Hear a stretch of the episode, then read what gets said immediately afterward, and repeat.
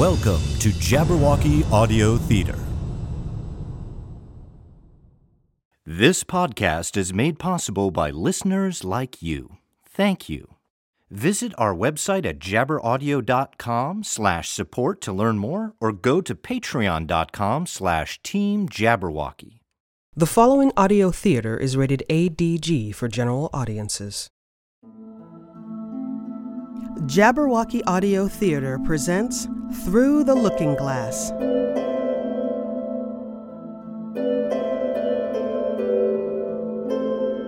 Hansel and Gretel.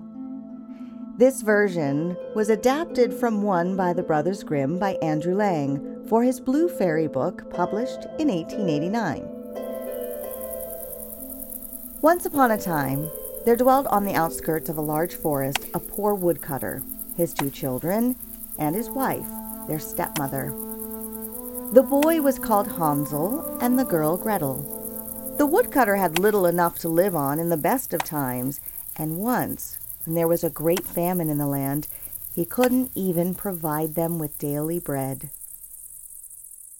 One night, as he was tossing about in bed, full of cares and worry, he sighed and said to his wife, oh, What's to become of us?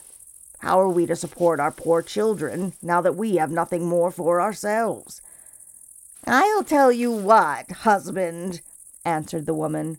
Early tomorrow morning, we'll take the children out into the thickest part of the wood. There, we shall light a fire for them and give them each a piece of bread. Then we'll go on to our work and leave them alone. They won't be able to find their way home, and we shall thus be rid of them. No, wife, said her husband, that I won't do. How could I find it in my heart to leave my children alone in the wood? The wild beasts would soon come and tear them to pieces. Oh, you fool, said she. Then we must all four die of hunger, and you may as well just go and plane the boards for our coffins. And she left him no peace till he consented. But I can't help feeling sorry for the poor children, added the husband. The children, too, had not been able to sleep for hunger, and had heard what their stepmother had said to their father. Gretel wept bitterly, and spoke to Hansel. Now it's all up with us. No, no, Gretel, said Hansel. Don't fret yourself. I'll be able to find a way to escape, no fear. And when the old people had fallen asleep, he got up, slipped on his little coat, opened the back door, and stole out. The moon was shining clearly, and the white pebbles which lay in front of the house glittered like bits of silver. Hansel bent down and filled his pocket with as many of them as he could cram in. Then he went back and said to Gretel, Be comforted, my dear little sister, and go to sleep. We have each other. And he lay down in bed again. At daybreak, even before the sun was up, the woman came and woke the two children. Get up, you lie-a-beds! We're all going to the forest to fetch wood. She gave them each a bit of bread and said, There's something for your luncheon, but don't you eat it up before, for it's all you'll get. Gretel took the bread under her apron, as Hansel had the stones in his pocket. Then they all set out together on the way to the forest. After they had walked for a little while, Hansel stood still and looked back at the house, and this maneuver he repeated again and again. His father observed him and said, Hansel, what are you gazing at there, and why do you always remain behind? Take care and don't lose your footing. Oh, father, said Hansel, I am looking back at my white kitten, which is sitting on the roof waving me a farewell. The woman exclaimed, What a donkey you are! That isn't your kitten. That's the morning sun shining on the chimney. But Hansel had not looked back at his kitten, but had always dropped one of his white pebbles out of his pocket onto the path. When they had reached the middle of the forest, the father said, Now, children, go and fetch a lot of wood, and I'll light a fire that you might not feel cold. Hansel and Gretel heaped up brushwood till they had made a pile nearly the size of a small hill. The brushwood was set fire to, and when the flames leapt high, the woman said, Now lie down at the fire, children, and rest yourselves. We are going into the forest to cut down wood.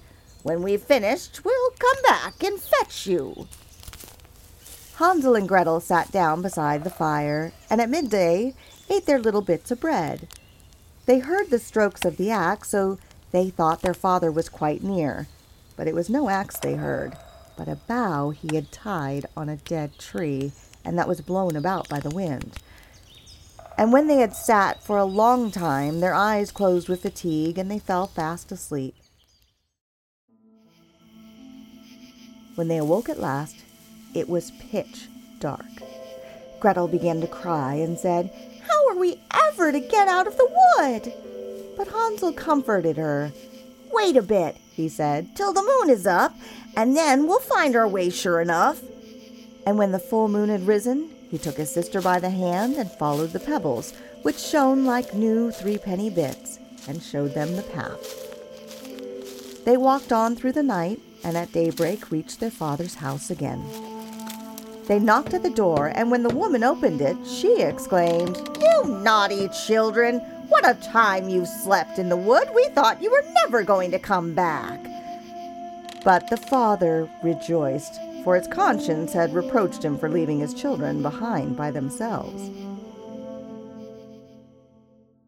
Not long afterward, there was again great famine in the land, and the children heard their stepmother address their father thus in bed one night Everything is eaten up once more. We have only half a loaf in the house, and when that's done, it's all up with us. The children must be got rid of. We'll lead them deeper into the wood this time so that they won't be able to find their way out again. There is no other way of saving ourselves. The man's heart smote him heavily, and he thought, Surely it would be better to share the last bite with one's children. But his wife wouldn't listen to his arguments, and did nothing but scold and reproach him. But the children were awake and had heard the conversation. When the old people were asleep, Hansel got up and wanted to go out and pick up pebbles again, as he had done the first time. But the woman had barred the door, and Hansel couldn't get out. Hansel was upset, but his little sister consoled him and said, Don't cry, Hansel, and sleep peacefully, for we are sure to find help. At early dawn, the woman came and made the children get up. They received their bit of bread, but it was even smaller than the time before. On the way to the wood, Hansel crumpled it in his pocket, and every few minutes he stood still and dropped a crumb on the ground. Hansel, what are you stopping and looking about you for? said the father. I am looking at my little pigeon, which is sitting on the roof waving me a farewell, answered Hansel. Fool, said the wife. Isn't your pigeon. It's the morning sun glittering on the chimney. But Hansel gradually threw all his crumbs on the path. The woman led the children still deeper into the forest, farther than they had ever been in their lives before. Then a big fire was lit again, and the mother said, Just sit down there, children, and if you're tired, you can sleep a bit. We're going into the forest to cut down wood, and in the evening, when we're finished, we'll come back to fetch you. At midday, Gretel divided her bread with Hansel, for he had strewn his all along their path. Then they fell asleep, and evening passed away, but nobody came to the poor children. They didn't awake till it was pitch dark, and Hansel comforted his sister, saying, Only wait, Gretel, till the moon rises. Then we shall see the breadcrumbs I scattered along the path. They will show us the way back to the house. When the moon appeared, they got up, but they found no crumbs, for the thousands of birds that fly about the woods and fields had picked them all up. Never mind, said Hansel to Gretel. You'll see, we'll find a way out. But all the same, they did not. They wandered about the whole night and the next day, from morning till evening, but they could not find a path out of the wood. They were very hungry, too, for they had nothing to eat but a few berries they found growing on the ground.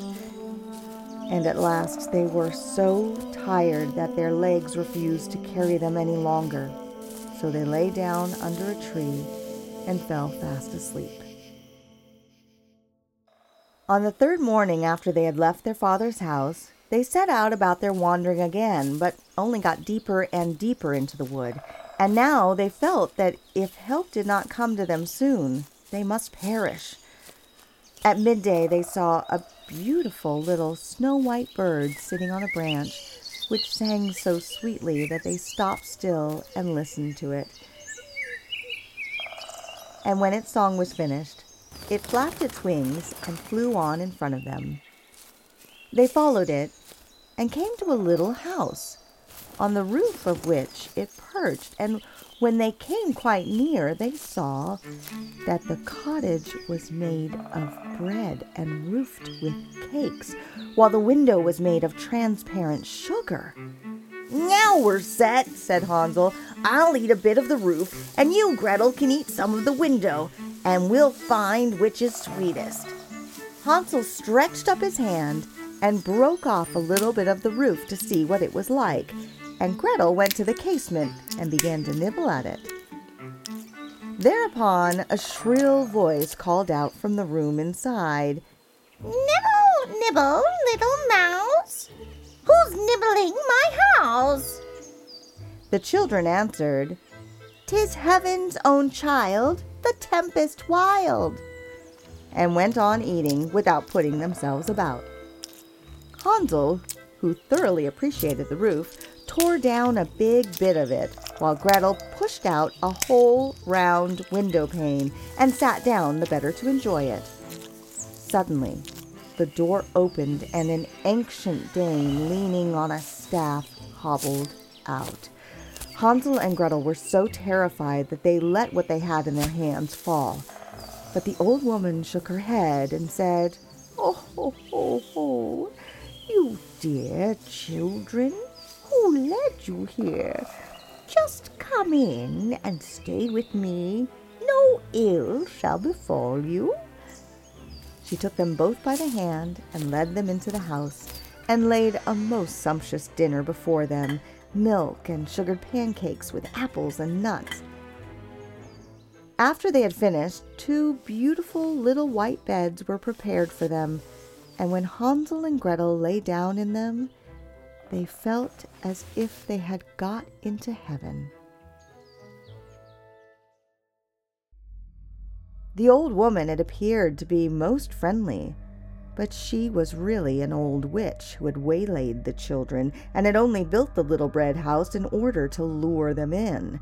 When anyone came near, she killed, cooked, and ate them and held a regular feast day for the occasion. Now, witches have red eyes and cannot see far, but like beasts, they have a keen sense of smell and know when human beings pass by. When Hansel and Gretel fell into her hands, she laughed maliciously and said jeeringly, I've got them now. They shan't escape me. Early in the morning, before the children were awake, she rose up, and when she saw them both sleeping so peacefully with their round, rosy cheeks, she muttered to herself, That'll be a dainty bite. Then she seized Hansel with her bony hand and carried him into the little stable and barred the door on him. He might scream as much as he liked, it did him no good. Then she went to Gretel, shook her till she awoke, and cried, Get up, you lazy bones! Fetch water and cook something for your brother. When he's fat, I'll eat him up. Gretel began to cry bitterly, for she was afraid of the witch and could think of no way to thwart her. So the best food was cooked for poor Hansel, but Gretel got nothing but crab shells. Every morning, the old woman hobbled out to the stable and cried, Hansel, put out your finger that I might feel if you are getting fat. But Hansel always stretched out a bone, and the old dame, whose eyes were dim, couldn't see it and thinking always it was Hansel's finger, wondered why he fattened so slowly. When four weeks had passed and Hansel still remained thin, she lost patience and determined to wait no longer. Hi, Gretel, she called to the girl. Quick and get some water. Hansel may be fat or thin. I'm going to kill him tomorrow and cook him. Oh, how the poor little sister sobbed as she carried the water, and how the tears rolled down her cheeks. Kind heaven, help us now, she cried. If only the wild beasts in the wood had eaten us, then at least we should have died together. Just hold your peace, said the old hag. It won't help you. Early in the morning, Gretel had to go out and hang up the kettle full of water and light the fire. First we'll bake, said the old dame. I've heated the oven already and kneaded the dough. She pushed Gretel out to the oven, from which fiery flames were already issuing. Creep in, said the witch, and see if it's properly heated so that we can shove in the bread for when she had got Gretel in, she meant to close the oven and let the girl bake that she might eat her up too. But Gretel perceived her intention and said, I don't know how I'm to do it. How do I get in? You silly goose, said the hag. The opening is big enough, see? I could get in myself. And she crawled towards it and poked her head into the oven. Then Gretel gave her a shove that sent her right in, shut the iron door, and drew the bolt. Gracious, how she yelled! It was quite horrible. But Gretel fled, and the wretched old witch was left to perish miserably. Gretel flew straight to Hansel, opened the little stable door, and cried, Hansel, we are free! The old witch is dead! Then Hansel sprang like a bird out of a cage when the door is opened. How they rejoiced and fell on each other's necks and jumped for joy and hugged one another. And as they had no longer any cause for fear, they went in the old hag's house, and there they found in every corner of the room boxes with pearls and precious stones. These are even better than pebbles, said Hansel, and crammed his pockets full of them. And Gretel said, I too will bring something home and she filled her apron full. But now, said Hansel, let's go and get well away from the witch's wood. When they had wandered about for some hours, they came to a big lake. We can't get over, said Hansel. I see no bridge of any sort or kind. Yes, and there's no ferry boat either, answered Gretel. But look, there swims a white duck. I'll ask her if she'll help us over. And she called out, Here are two children, mournful very, seeing neither bridge nor ferry. Take us now upon your white back and row us over. Quack, quack, quack. The duck swam toward them, and Hansel got on her back and bade his little sister sit beside him. No, answered Gretel, we should be too heavy a load for the duck. She shall carry us across separately. The good bird did this, and when they were landed safely on the other side, and had gone for a while, the wood became more and more familiar to them, and at length they saw their father's house in the distance. Then they set off to run, and bounding into the room, fell on their father's neck. The man had not passed a happy hour since he left them in the wood for their stepmother had died shortly after the children were lost. He cried and cried as they hung about him and promised he would find a way that they would never be harmed again. Just then, Gretel shook out her apron so that the pearls and precious stones rolled about the room, and Hansel threw down one handful after the other out of his pocket. Thus, all their troubles were ended, and they lived happily ever afterward. You've been listening to Through the Looking Glass from Jabberwocky Audio Theater. Today's presentation was Hansel and Gretel by the Brothers Grimm. Lightly adapted for radio by Bjorn Munson from Andrew Lang's English version. And read by Jasmine Curry. Produced by Jabberwocky Audio Theater in association with Arlington Independent Media, WERALP, 96.7 FM, Arlington, Virginia. Dialogue editing by Maurice Malda, with final sound mix and mastering by William R. Coughlin. Post production services provided by Tohu Bohu Productions, LLC. This recording is the property of Team Jabberwocky LLC and may not be rebroadcast, retransmitted, or redistributed without express permission from Team J. For all the latest episodes and information on Jabberwocky Audio Theater, visit jabberaudio.com. If you're enjoying Through the Looking Glass and the other yarns we spin at Jabberwocky Audio Theater, tune in every Sunday at 4, right here on WERALP 96.7 FM, or streaming live at WERA.FM. And spread the word far and wide so that we can continue to bring you further tales of high adventure and mysterious suspense. Until next time, this is Kim Davenport saying thanks for listening and stay tuned for the next thrilling production from Jabberwocky Audio Theater.